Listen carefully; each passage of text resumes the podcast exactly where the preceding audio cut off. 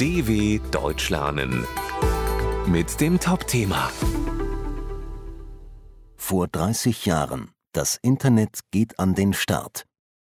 Wir bewegen uns heute wie selbstverständlich im Internet, kaufen dort ein, suchen Informationen und kommunizieren miteinander. Doch angefangen hat alles mit der Idee eines Forschers, der ein Problem lösen wollte. 1989 wollte der Physiker Tim Berners-Lee seinen Kollegen helfen, den verschiedenen Instituten und Arbeitsgruppen am Forschungszentrum CERN in Genf fehlte eine gemeinsame Infrastruktur zum Austausch von Informationen. Berners-Lee hatte die Idee, ein digitales Informationsnetz zu schaffen. Vier Jahre später, am 30. April 1993, stellte er der Weltöffentlichkeit sein World Wide Web vor und veränderte damit unser Leben.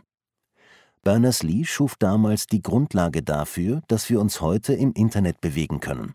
So erfand er das System der URLs, der Adressen von Internetseiten. Außerdem entwickelte er die Sprache HTML, mit der Webseiten programmiert werden können, und baute den ersten Browser, der das Surfen im Internet überhaupt erst möglich machte. Es war eine Zeit, in der Wohnungsangebote fast nur in der Zeitung standen, man zum Einkaufen in die Stadt fahren und Informationen in Büchern nachschlagen musste. Für Berners-Lee sollte das World Wide Web aber nicht nur eine technische, sondern auch eine ideelle Revolution sein. Er wollte einen Ort schaffen, an dem alle Menschen auf der Welt ihre Ideen, Meinungen und Produkte veröffentlichen können. Die Kehrseite dieser großen Freiheit sind heute jedoch Datenflut und Falschinformationen.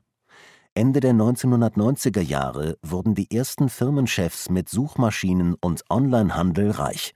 Doch anders als die großen Konzerne wollte Tim Berners-Lee mit dem World Wide Web niemals Geld verdienen.